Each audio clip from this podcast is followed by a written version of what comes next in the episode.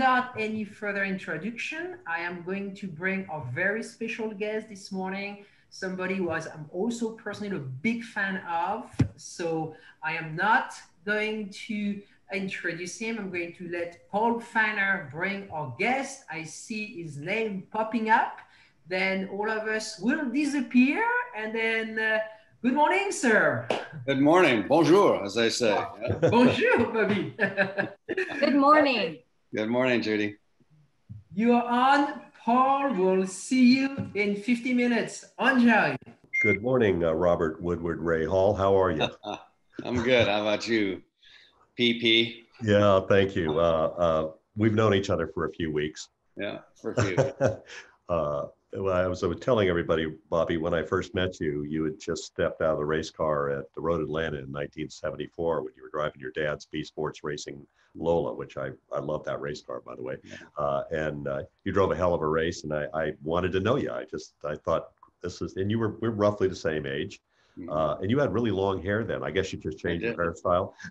yeah, well, you know, uh, it's interesting. The other day, uh, I, there was a picture of, uh, of all my fraternity brothers and myself in front of our house at, during the day, in like maybe 1973, and I showed my kids uh, my picture, and they couldn't believe it. They, uh, that's not you, because I, I, had long hair, and yeah, uh, yeah, yeah. As, as, most people did in 1973. So anyway, yeah, it's uh, yeah. it's been a long uh, a long trip for sure. And then you know when I you know I I can't help it. I still think of you that way. In in you know you in a race car when you were at that young age was spectacular. Uh, you you were someone I followed and believed in and, and felt inevitability in your success. You just were really talented.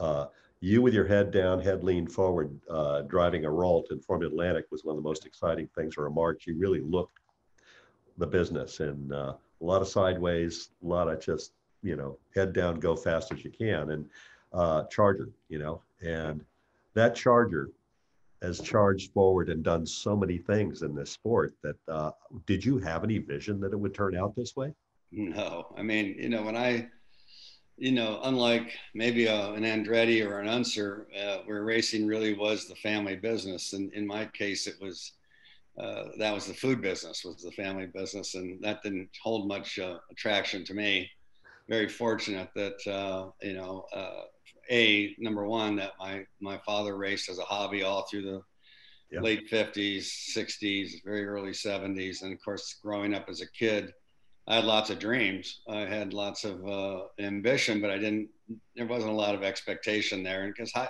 how do you really know until you start and and um, you know i i never no i never thought uh, I'd win the Indy 500. You know, I never thought I'd win three IndyCar championships, Daytona, Sebring, all these great events. Uh, you know, all I did was try to do my best every day, and and whether it was on the track or off the track, and and it kind of all happened. Um, you know, I was very fortunate to uh, have around me great people. You know, Jim Trueman, uh, uh who did so much for me, uh, uh, even during the Atlantic days, but most more particularly during IndyCar.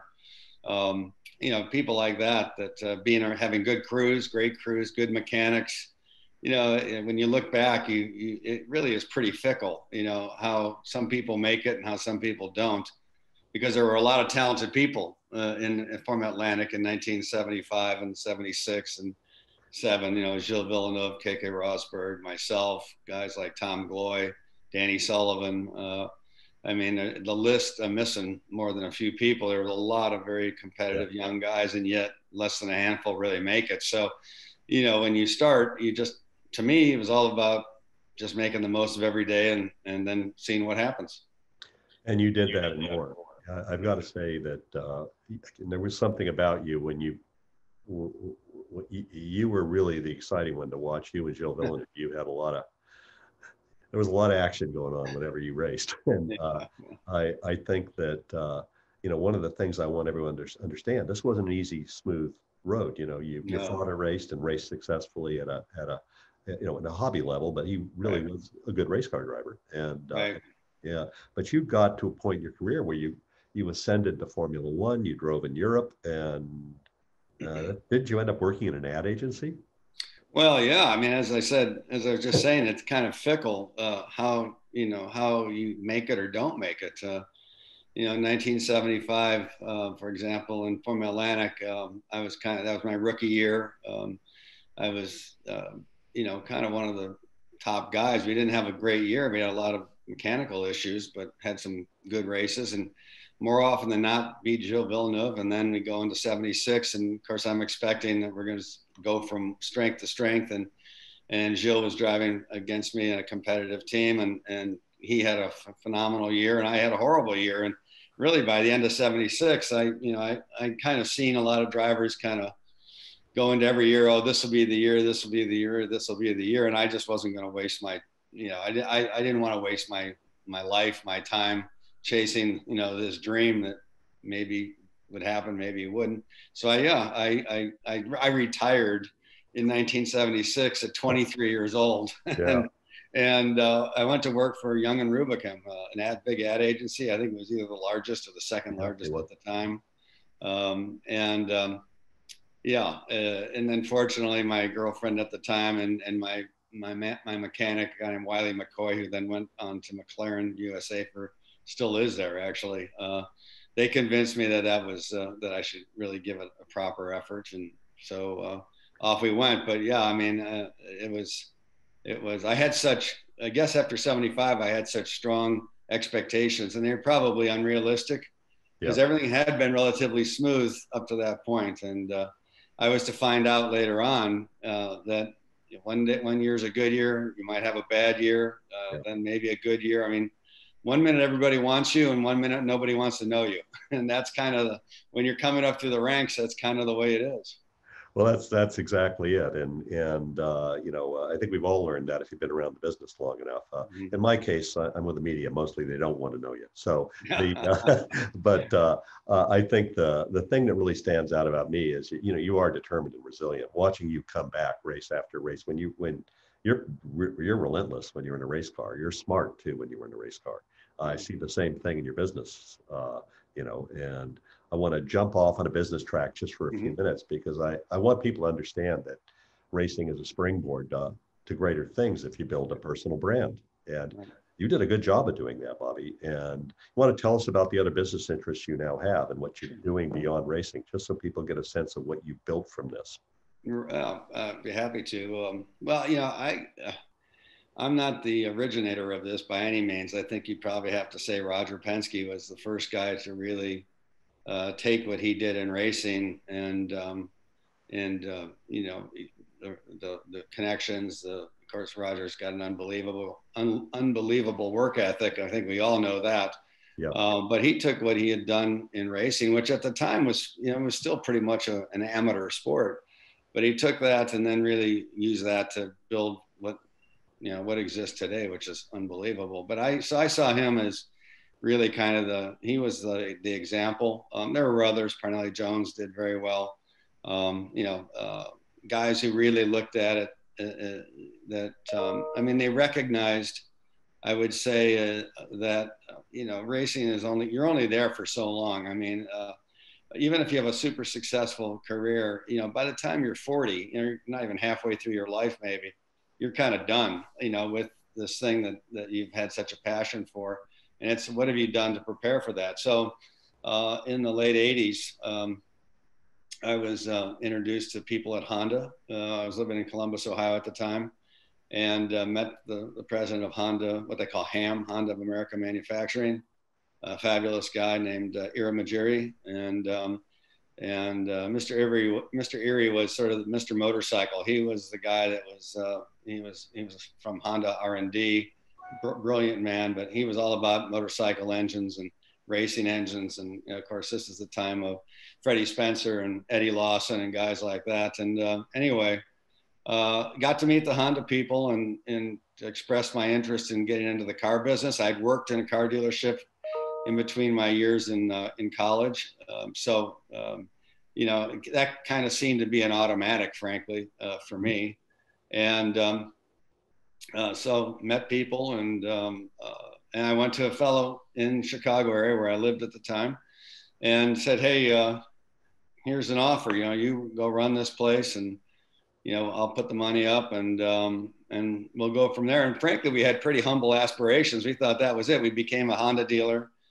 uh, near Mechan- near Harrisburg, PA, and, and Mechanicsburg. Um, Yeah. They called Bobby Rahal Honda. That was the start, and kind of thought that was going to be the end of it. And uh, yet, uh, that was 32 years ago, which is hard to believe. And thank God, because uh, you know we've been over the years, we've expanded our dealerships, and we're in the top 100, and, say 110 of U.S. dealerships in terms of, uh, of volume and profitability and what have you. So um, yeah, it's been a heck of a ride on that front. So I was able to really take what I had done in racing as Roger did and kind of expand upon that and, and really make a career, a second career out of that. And that, of course, allowed me to then get involved in, in, in racing teams because when I was racing, about the last thing I had any interest in doing was being a race, uh, a team owner. And, um, and that, uh, that, that idea changed as I got closer to, um, to what I considered my retirement age of 40. Uh, of course, I retired at 45, but I'd been in the car business for five years by that time. So, um, you know, it, just kind of one thing led to the other. And, and really it's, it's, if I have to say anything, I think that I've been very fortunate to surround myself with really good people. And, I, and in the end, I think anybody who is successful understands that role that, that so many people have so much to do with your success. And, and, uh, and so I've been very, very fortunate in that respect. Yes, you've had some amazing people working for you. I, I've got to say, some of the people I respect most in the business and the spirit of your team is Mm-hmm. you you can you know it reflects you you and your character and and, and your fighting spirit. Uh, and we're going to talk about the year you've had in a few minutes because you haven't had a bad year. yeah, no, Uh, pretty good year, Pretty good year. Uh, despite everything. Yeah. yeah, despite everything. But I think that, you know, we're on the theme of kind of the diversification. I just wanted people to understand there's more to you than the racing businesses. Uh, I think people think of you as the racing team and the and the racing history, but you're a smart guy. I've always been impressed with uh, how thoughtful you are and and you give back to the sport. You you're not a you're not taking from the sport. I know you're a capitalist like I am. We got to be to stay in business, but you get you give back and i want to uh, i'm front loading to this with some things I, I don't think everybody knows about you you're involved uh, as the president of the road racing drivers club and you've transformed that organization uh, and you're doing good things for young people in motorsports you want to talk about that for a little bit because you Sure. really Well, changed up there you know, trying to do good things. I mean, the RRDC, Road Racing Drivers Club. Uh, you know, I when I was when I was beginning racing, you know, of course, I'd always seen the symbol of the steering wheel, um, which was is the symbol of the of the club. On Mark Donohue's helmet, and Roger Penske has long, been a very very long time member, and I mean, the best of the best had that steering wheel uh, on their uniform or on their helmet, and and um, I, I remember I was uh, inducted into the uh, club in 1981, I believe it was, and I just felt like, wow, you know, that, that to me was a real achievement because if you looked at the the membership at the time, it was the best of the best, as I said. So, um, you know, always supported it. Uh, you know, it, it was a club that was started in the early 50s.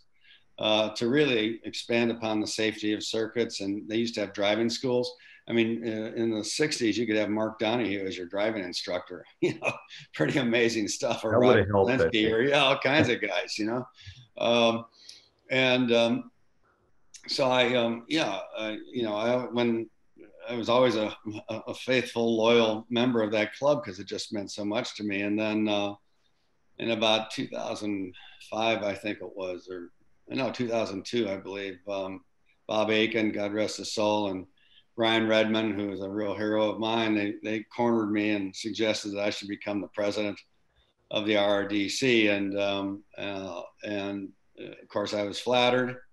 Uh, and um, off we went. That you know that sounds like a big. At the time, it sounded like a big um, position. Um, I mean, it, it is. Uh, we've really grown the club collectively. All again, not just me. There's a lot of people involved. Uh, but having events like the the Legends Dinner at, prior to the Long Beach Grand Prix has really become kind of a, a must do event uh, prior in, on that weekend. You know, in, in April, we do the same thing at Daytona. We've so we've done a lot to try to promote the yeah promote the uh, uh, the club itself, but also to bring into effect some um, whether it's Team USA and our assistance in in, in helping uh, send two young Americans over to England to do the the, the Formula Ford Trophy and the Walter Hayes Trophy. Uh, the Formula Ford Festival, I should say, and which is a huge event. Both of them are huge events.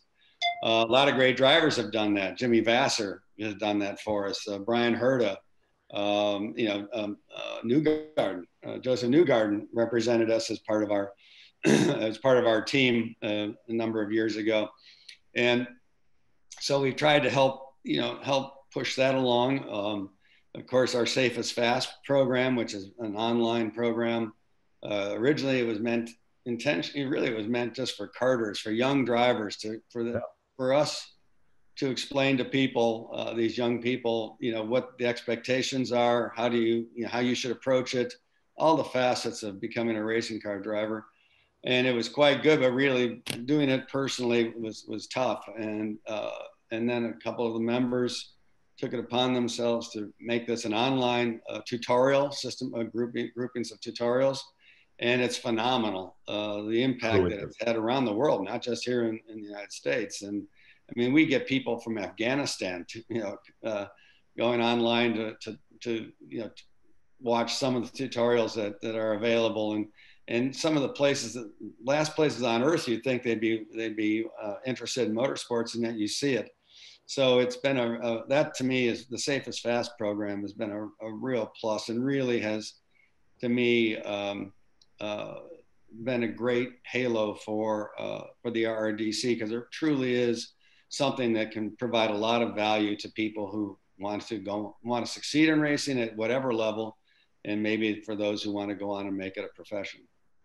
Well, again, very commendable that you've done the things you just mentioned, and you know what I, I, I proud that I was there in the beginning to help Jeremy launch the yeah. Team USA. I was only there in the beginning, raising the initial sponsorship for the first few years. Jeremy carried it forward and and found uh, you know your support invaluable in in uh, blooming this and making it a much bigger deal. And yeah. uh, the, the well, it's it's yeah, it's amazing. There's a number of RRDC members that.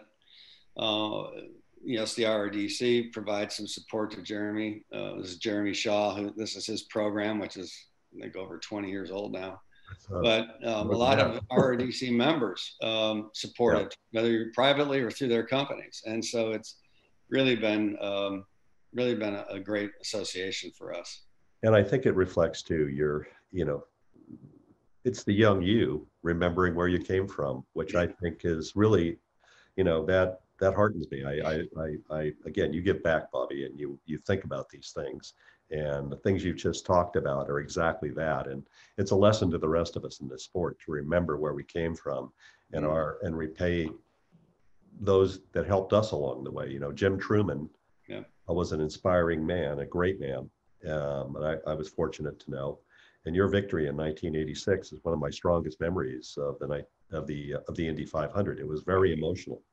It was. And it really was. And uh, you had the restart of the gods yeah.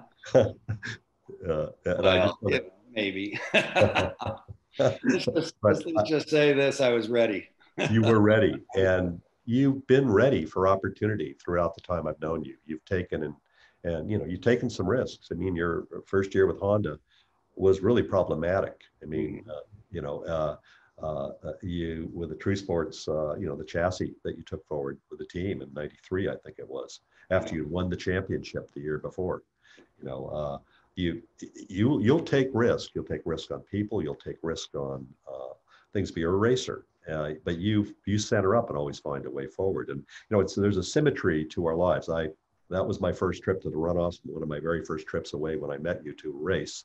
Mm-hmm. Uh, we launched Racer in '92. You win the championship. I remember being thinking that was a sign from the heavens that this is going to work out. You know, and uh, watching you accept that championship as a team owner driver that year was really special. Yeah. And yeah. you know, did you see this being, you know, I'm going to do this for a while. I'm going to I'm going to operate this team afterward, or did you just think I'm going to do this as long as I'm racing? I have to ask you that question. Well, as I said earlier, you know, I never envisioned uh, being a team owner. Um, mm-hmm. uh, but as I got close to, you know, my 40s, when I was 38, 39, I started uh, thinking about it more often uh, because I had seen some drivers, uh, some great drivers, become a little embittered, uh, not, and some not so little, a lot of embitterment about where they felt they were being retired before their they, their time was due. You know, um, uh, and I won't name names, but I just thought, my God, how here you invest 20 years of your life. Oops, excuse me. you invest 20 years of your life in this, you know, chasing this passion, and you're successful, and and then all of a sudden you, uh, uh, you know, you begin to hate it because of what's happened to you uh, towards the end of it. And I just thought, you know, just I just thought that was horrible. So, you know, as I got closer to my four, to the, my 40th birthday, I thought, you know, maybe this is something we should think about. of course, again, being in the right place, right time, having great people around you. Uh, I was uh, introduced to a fellow named Dick Strupp from uh, Miller Brewing Company. He was the head of marketing. Yeah. And um, uh, they had Miller hadn't had you know the, the, last several years for them hadn't been so good, and um, um, you know he asked if I'd be willing to to do this and and start this team and what have you, and um, so it, it took about six months for it to all be put together, but um, but all the pieces fell in place. And next thing you know, I'm a co-owner. Carl Hogan was my partner at the time. And uh, all of a sudden I was a co-owner. And of course, 92, 91, we were formed, our Rahal, Rahal, uh, Rahal Hogan was formed in the fall of 91. And, um, uh, you know, 92 is our first season. And of course, everybody's saying, well, you can't be a, you can't be successful driver and be a winner uh, in this day and age. Maybe you could have done that before.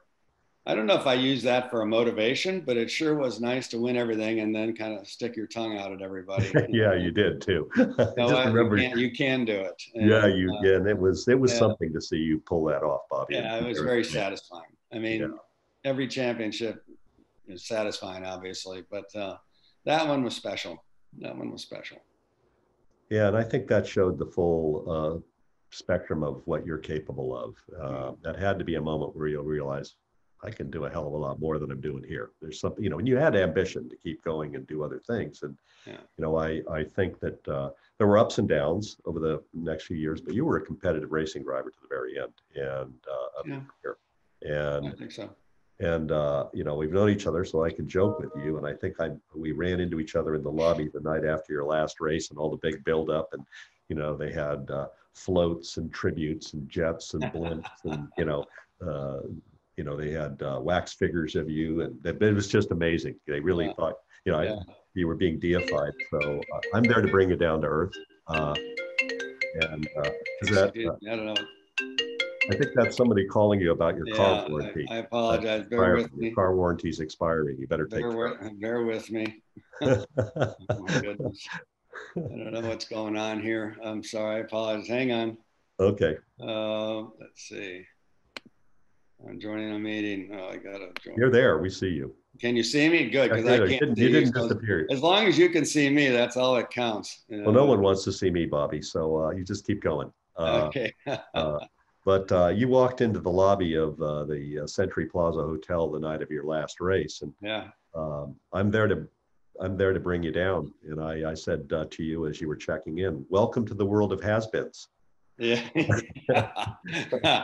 yeah. Well, uh, yeah.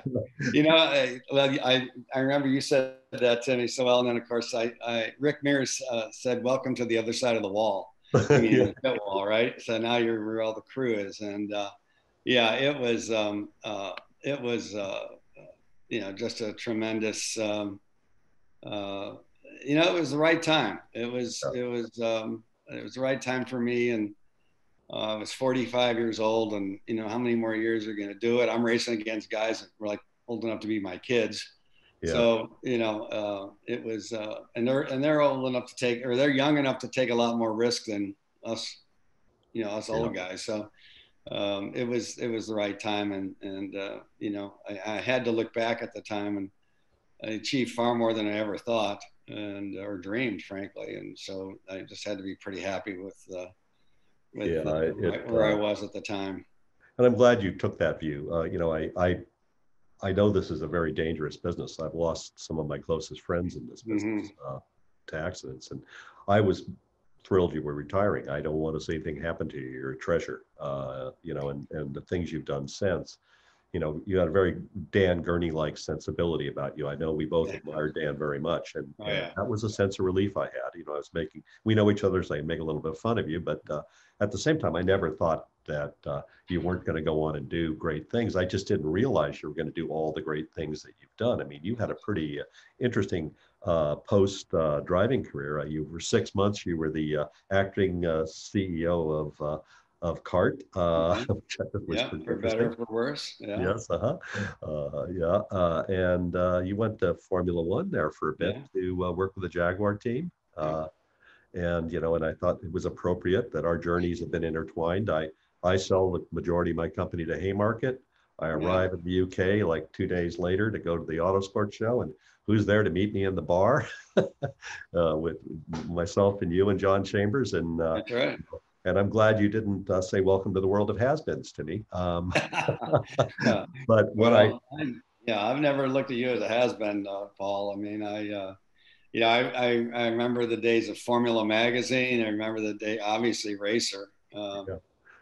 but I, I, Formula, I uh, thank you. yeah, I lived, I lived to to get that magazine as I do uh, Racer uh, even today. And you know, I, I was, um, I think there've been two. There's, there's one big thing that has uh, driven me. I think in whatever I've done is just as in racing. You know, I never when I drove, I, I was there to win. I wasn't there to participate or to be part of a scene or, um, you know, you're either there to win or why why bother? I mean, there's so much the amount of effort that it takes, um, whether it's as a driver or as an owner, um, uh, is such that you know I can't imagine doing it, you know, and not going into every race thinking you had a chance to win or, or that you were in a good position to win.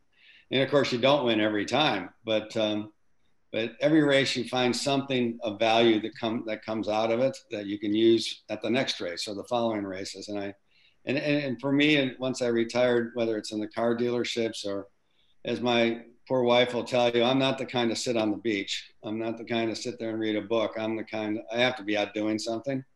And, um, um, you know, I've been, uh, I've been for, you know, even the things like, and sometimes I think my passion for the sport got in the way uh, Yeah. of, maybe some um, rational thought because I, I did take on for a brief period of time the interim chairman of CART.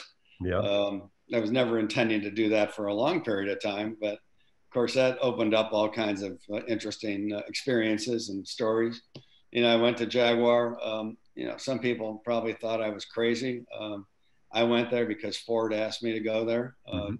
A guy named Neil Ressler, who was head of Ford engineering, and really the, the all of racing really reported to Neil uh, eventually. Um, you know, and I actually I actually enjoyed it. Uh, uh, I, I wish it had been longer at the time because I think we were making good progress. But nevertheless, I wouldn't trade those experiences for anything. And I think oftentimes that um, uh, you know those decisions to, to go in those to go those ways, whether it's in cart interim chairman or whatever, um, a lot of it was based on the on the passion that I have for the sport. For the for and it is a you know it's a business, but dig down beneath, it's still a sport, and that's that's uh, to me that's what motivated me, and uh, and that's even true today. I mean, what motivates me today is uh, uh, to have one of the best teams out there and to go into every race with as good a chance of winning as anybody else. well, that's a perfect segue to what I want to talk about next.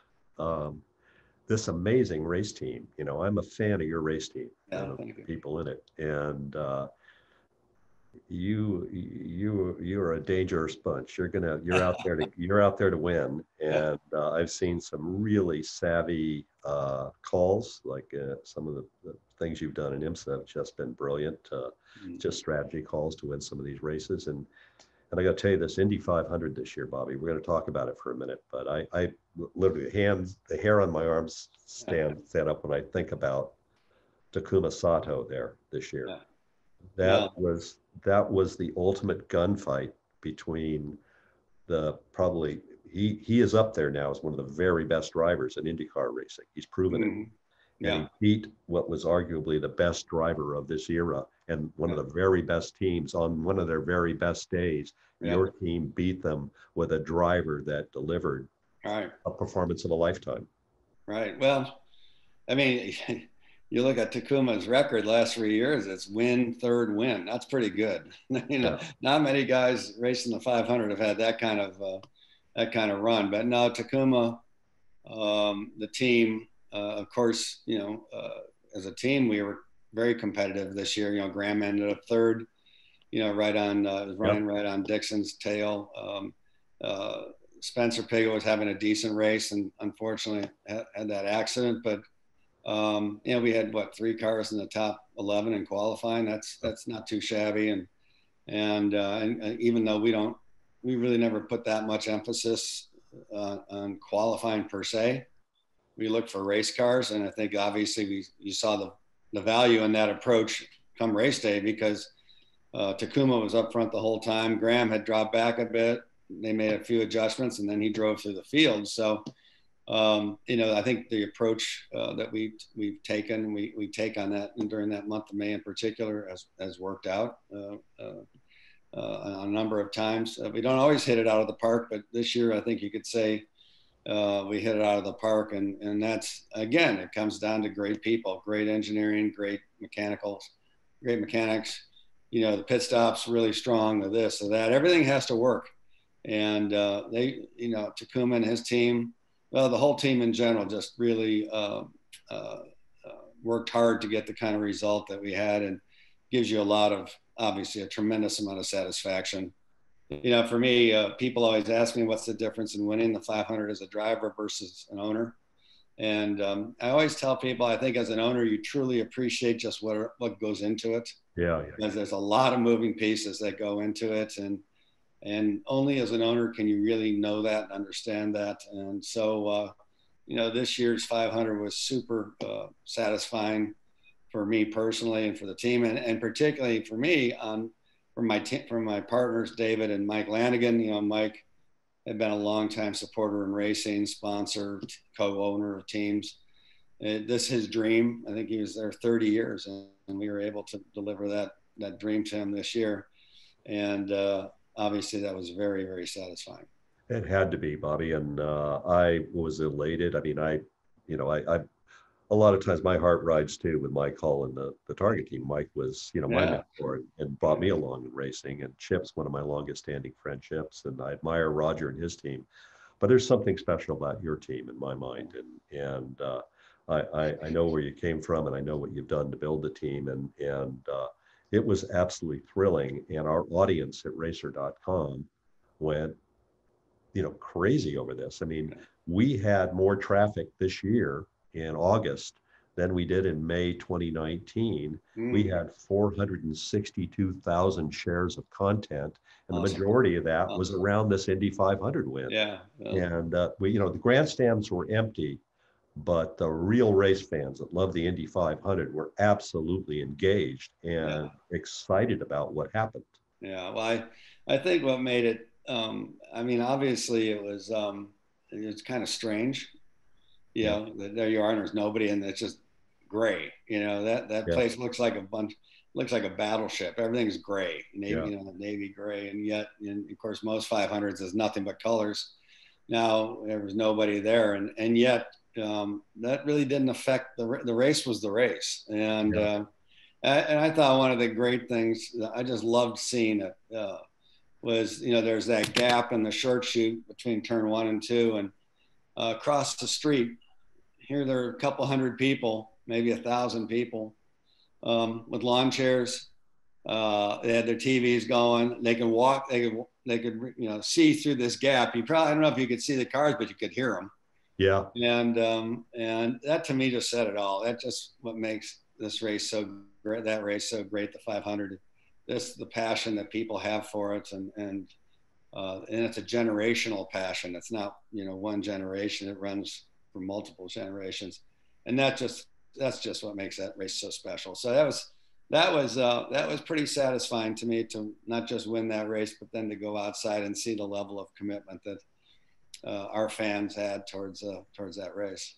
They do, and you know you've you've been central to some of the most memorable Indy 500s in history, uh, in my mind. You know, like I said, your win with uh, Jim Trueman is Right. is uh, a testament to the human spirit ultimately, and Right. and you know God rest his soul. What a ma- magnificent man. He helped you find your dream here. He did. I mean, Jim was uh, Jim was uh, as I tell people, he was like a father. He was like a brother. He was like a friend. He was like he was a sponsor. Uh, he was a uh, advisor. Uh, I mean, Jim uh, fulfilled a lot of roles uh, or, and rep- or represented, I should say, a lot of roles for me prior to our working together when I was in SCCA racing. Uh, even when I was in Europe racing Formula Three and Formula Two, he was he was helping. But then to put the team together with Steve Horn and Jim, um, obviously that took it to a, a higher level. And uh, and you know, uh, it's interesting. Doug Shierson, who is a guy that I drove for in Formula Atlantic, he was a friend of mine as well. who was Yeah. a good friend of ours, a good friend of Jim's. After the race, he said to me, he goes, you know, the 32 of us, the other 32 of us never knew we didn't stand a chance. You know, that given Jim's condition, the good Lord was going to make sure that we won that day. And, and I don't know if that's, uh, if that's necessarily true, but I'm going to, I'll take it. And, uh, and uh, yeah, it was, um, it was a, a very emotional, very satisfying moment for, for all of us on the, not just those on the team, but people who knew Jim, people who, followed him and followed the racing. I mean, it was a pretty magical moment. it defines what the Indianapolis 500 is about. And I think that uh, with that, you know, I want to segue. Got a lot, a few more things to cover here, but uh, maybe the greatest moment of you know energy I've ever seen at the Indy 500 was when uh, uh, a girl named Danica took the lead of the Indianapolis Oh, yeah. 500 near the closing stages of the race, driving for you. Yeah, And that was uh, crazy. Yeah. was more than crazy. The, Yeah. I felt the world change a little bit passing uh, passing Dan Wheldon. Uh, yeah, yeah. oh, I, I, yeah. I mean, I tell people those who were there. No, I mean the whole place went up for grabs when she passed him. Um, you know, I mean, uh, uh, you, you just you just couldn't imagine. I mean, it was just um, uh, she did what she had to do. You know, Scott Roembke was calling a great race uh, for us. Um, you know, uh, it was. Uh, I mean, she did a great job that whole month, and of course, come you know, we got a little lucky in the race. You know, she kind of spun and and two other fellows got taken out as a result, but nevertheless kept it off the, you know, pretty much kept it off the wall, came back and, and we're in a position to win the race. And uh, yeah, I mean, that was, I'll never forget that, that May. Um, uh, of course, you know, we'd been to Japan already. She, I think, qualified either on pole or the front row in Japan, led the race. Um, you know, and Danica was not short of guts and courage. You know, Yeah. always had that. And, and um, yeah, uh, as that race progressed, I mean, you could just feel the, the, you know, I mean, she was being willed along by all those people watching there as spectators and probably on TV. And I think that TV rating is still the highest TV rating, you know, maybe since the early 80s or mid 80s or something. And um, Yeah, the uh, last flaps really soared on rating. I Oh. remember that. yeah, it's just crazy. So, you know, it was, but that was, you know, that that was you were talking a little bit earlier. That was kind of a, a little bit of my um, payback to Jim Trueman. You Yeah. know, uh, to uh, you know, he always gave a lot of people. It wasn't just me in racing. He gave a lot of people. Uh, uh, you know, Ed Pimm, uh, Vern Great driver. Schuppan, he sponsored it. uh, He sponsored it Indy in '81. They ended up third in an old McLaren. Uh, I mean, he he sponsored a lot of young people, a lot of most of them in racing, but others in other sports. And uh, you know, so I that was a strong um, a strong uh, lesson for me. And so whether it was Buddy Rice or whether it was Danica or whether you know, it, I mean, there, there's you know, been a, a number of them. Uh, you know, we we start we put uh, Spencer Pigot in the car a few years ago. Uh, Great choice. You know, um, I, I, you know, I just think it's something that you know uh, that I think it's something we'll always do. I, I think we'll always have a young person in there because you know you, uh, at some point you got to give somebody a chance. Jim gave me my chance. Uh, there aren't many team owners out, out there that do, and um, you know, boy, when you strike gold, it sure is fun. It is, and and you know, one thing I like about when when I, we talk, you you ask me about people and things, and that we, we talk, we catch up on every now and again, Mhm. and uh, um, you know, I think one of the things that's there's it's many times it comes down to young talent. We got together last year, I think it was at in your hospitality area at uh, IndyCar race after, Mhm. You know, earlier in the year, I'd uh, been observing a young woman coming up through the ranks who I really thought was brilliantly talented. Her name is Courtney Crone. And uh, Mhm. this is a girl that will tell you she wants to be the first female face on the Borg Warner Trophy. Oh, there you Uh, go. You know, she's raced 360 uh, uh, non-wing sprint cars and won. She's raced midgets. She's raced Formula Speed Mazda, Formula uh, Four. She's done all these things. She's really talented. She's one of many young women coming up. And you noticed her and asked me about her. Yeah. Uh, are you, do you are you just like are you tuned in to all these young talents coming up? Are you watching them, or do you just have something in you that you see something and it registers? You know. Uh, you know, I think it's uh, um, no. Do I know everybody out there? No, but I, you know, people like yourself say, "Oh, this you should check this person out." Um, course, I, Is I this get- from the program with Jeremy, or do you just have an awareness? well, some some some comes from Jeremy for sure. I mean, you know, Jeremy and and the group that decides who goes to the you know to uh, to England, they, they're pretty good judges of. And it's not just talent on the racetrack; it's talent off the off the track. It's sponsor. You know, you you got to. It's not just about driving. You know, Yeah. uh, making it Yeah. to the top. You you got to be good at, at all of it. And uh, and so um, uh, you know, Jeremy and his uh, the, the staff, the group. I think it's four or five people. Basically, they're the ones who do the testing. They're the ones who you know are really looking around, seeing who who can does a great fulfill that role. And it's and they've been pretty. I mean, if you look at their if you look at their uh, uh, the record of the drivers that they've taken to England, it's pretty impressive. And uh, and some are maybe in open wheel, some Mhm. are, are in closed wheel, you know, in sports car racing. Um, you know, I mean, and I, as I said, they've been quite good at it. Uh, so you know, they, you know, Jeremy alerts me to some people. Um, I've always enjoyed watching the the um, the junior categories race because you, you really it's it's interesting. Um, but to me, uh, to me, it's all about attitude. And um, when you meet people, what I mean by attitude is not whether you're a you got a good attitude or a bad attitude. It's about it's about desire. It's about hunger. It's about you know commitment. And and you can tell that when you speak with people.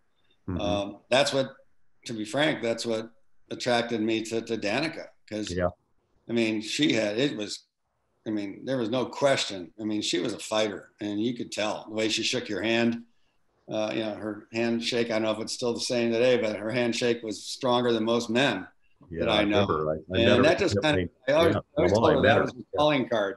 You know, that was her color. Her handshake was. Everybody's going to remember you because of that that handshake. You know, they may forget your name, but they're going to say, "Oh yeah, I met this this little tiny little girl that you know about broke my hand shaking it." Um, but it's about attitude, and and um, and so um, you know that's what we look for, and and even in the there's a lot of drivers out there who are very experienced who've been successful in other categories, and even there you, you you're looking for that that special person who just doesn't want to be beaten you know just can't take the the can't take the uh, uh, the, the the possibility of being beaten that's what you need Well, that was you when I met you.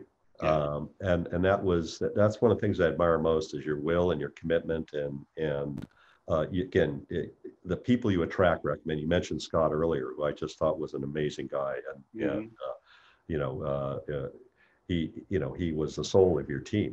Uh, yes um, and you just have had a string of real people that reflect your quality as a person uh, working within your team and uh, will to win. I, I think that you know that you're giving a little bit of advice here, and I, I before we jump to that, I want to have a closing thought be about more advice to young racers. hmm But you have you know delivered some real success to BMW along the way here too. hmm yeah. Sports cars, and those sports cars are near and dear to your heart Yeah. and there's been a reduction in scale on the program, but you're carrying forward with them.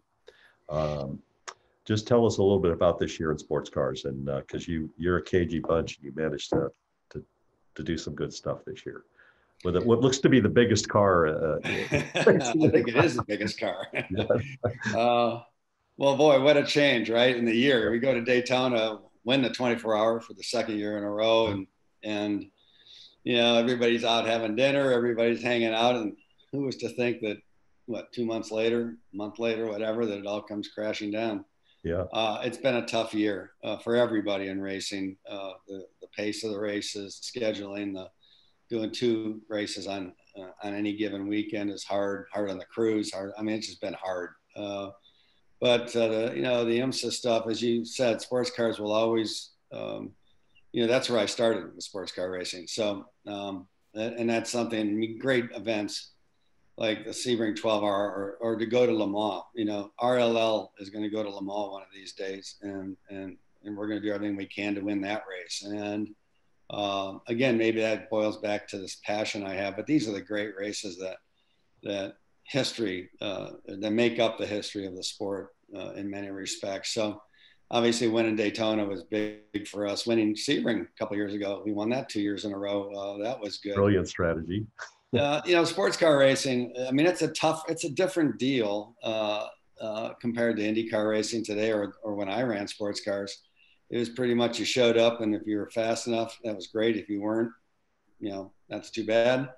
Uh, now, of course, um, you have this balanced performance, which is a I don't think that makes anybody happy, frankly. Uh, it's a matter of being least ha- least unhappy. Um, yeah. uh, but it is what it is. It's part of it. You got to make the most of it. But you know, winning uh, Daytona, as I said, was big. Winning any sports car race, we won at Road Atlanta as well. Uh, that you know, that's it's just you know, we love winning. That's what it's all about. And I love sports car racing. And uh, as you saw, we're building a big, we're in the process of building a big facility, a new racing, racing facility in Zionsville, which is just north of Indy. Yeah. And that, um, I think that building is a, is a clear um, indicator of our commitment, not just to IndyCar racing, but to sports car racing and other things. And so, um, yeah, uh, we're, it was a pretty good year on the sports car side, on the BMW side, and we're, we're happy we're going to continue with them uh, for next year. Yeah, I am too, and I, you know, I, I would like nothing more than to see you and your team go to Le Mans uh, because yeah. I think you would, uh, you would be every bit the, com, you know, competitive proposition you are here in IMSA and IndyCar, and uh, uh, I think it would complete a circle. You know, I, uh, that is the greatest sports car race on the planet, and mm-hmm. I know you, you want that trophy on your shelf. That would be nice. that would be nice yeah so i i uh, you know you are the epitome of the young driver who made it to me. Uh you know you just had such obvious talent and charisma and you just you had it. I remember just thinking this guy's going to go somewhere when i met you. And uh, you, you backed it up with performance. Even when you had problems you dig out and come back strong. Uh, what advice, you know, you were talking, you know, you mentioned the handshake, by the way, I will tell you, my hand is still broken from Courtney. Courtney, Courtney shook it and it's like, how she's about what she's very small. Yeah. yeah. uh, but uh, I, I think that what advice do you give to people like Courtney out there right now? What do you do now coming out of COVID? How do you how do you make how do you make it work? Well, you know, it's all about. Um, I mean, I don't think you you uh, I don't think you uh, close yourself off to anything in the sense that you don't consider um, any series you know uh, uh, uninteresting to you. I mean, I think the more you learn, the more different cars you you run, you race, the more you learn, the more you, and oftentimes what you learn in one, you can apply to another. Um, you know, when I came back from Europe in 1979 to to um, to uh, uh, come back, and I was running Can-Am, um, and um, I decided I thought I should I should go to Daytona, meet people because you know, I, I thought being involved in, in sports car racing would be interesting, which I did. And um, next thing you know, I'm, I'm racing the Apple Computer 935 Porsche. Um, of course, we win Daytona 24 hours in 81 with Brian Redman and Bob Garretson. And, you know, I don't, I just think you have to be open to everything. But more importantly, I think you have to, you have to go out there and you have to press the flesh. You got to meet people. You've got to, you know, just sending a letter doesn't do it. You've got to meet people. And, um, uh, and fortunately, any young race car driver, for the most part, every race they go to, everybody that counts is there. So yeah. it's not like you're having to fly all over the place to meet people. You just walk through the paddock area and introduce yourself. And, and it's all about, it's all about that attitude. It's all about doing whatever it takes to, to get to where you want to go. And, uh, um, as I say, when you meet people, you, you quickly find out, you quickly see who, who has that, who has those traits and who doesn't.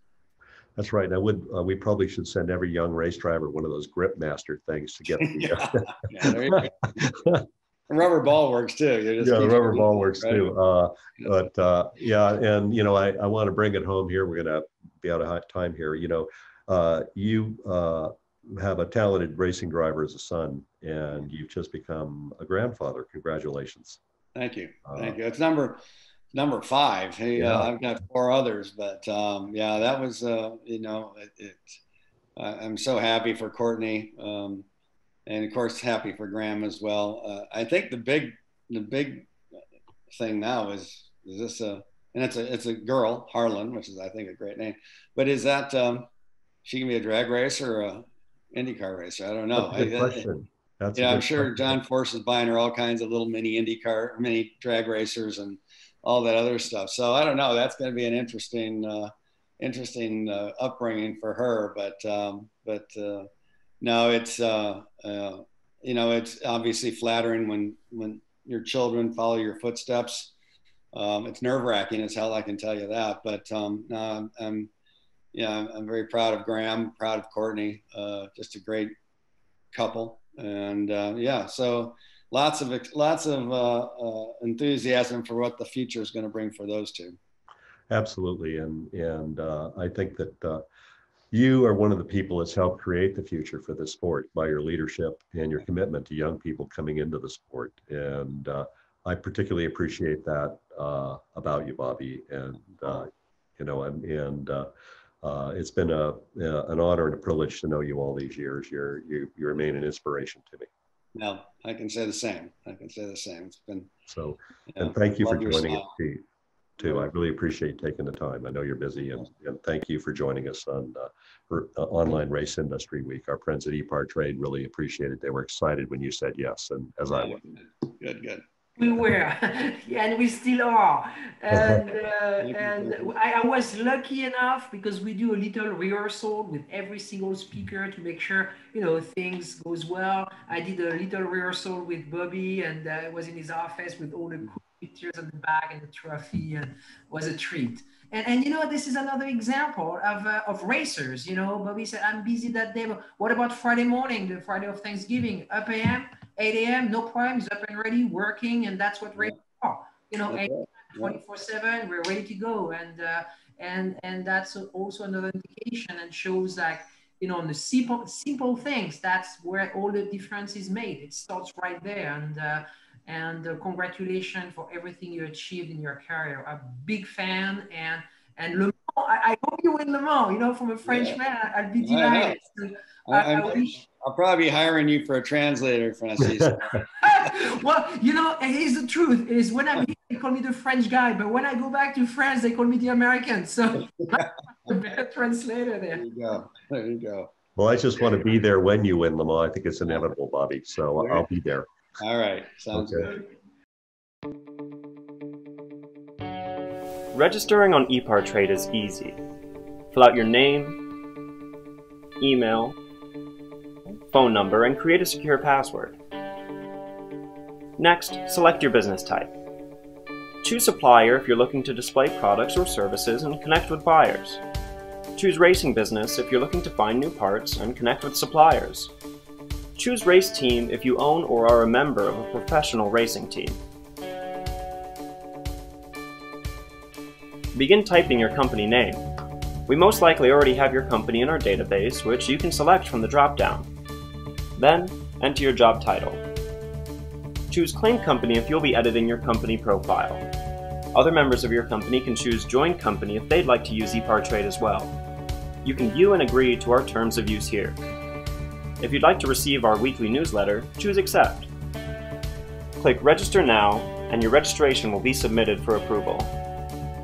You'll need to confirm your email once it goes through. To keep our platform industry only, you'll be approved shortly after. If we require additional proof of business, we'll reach out. Welcome to ePartrade.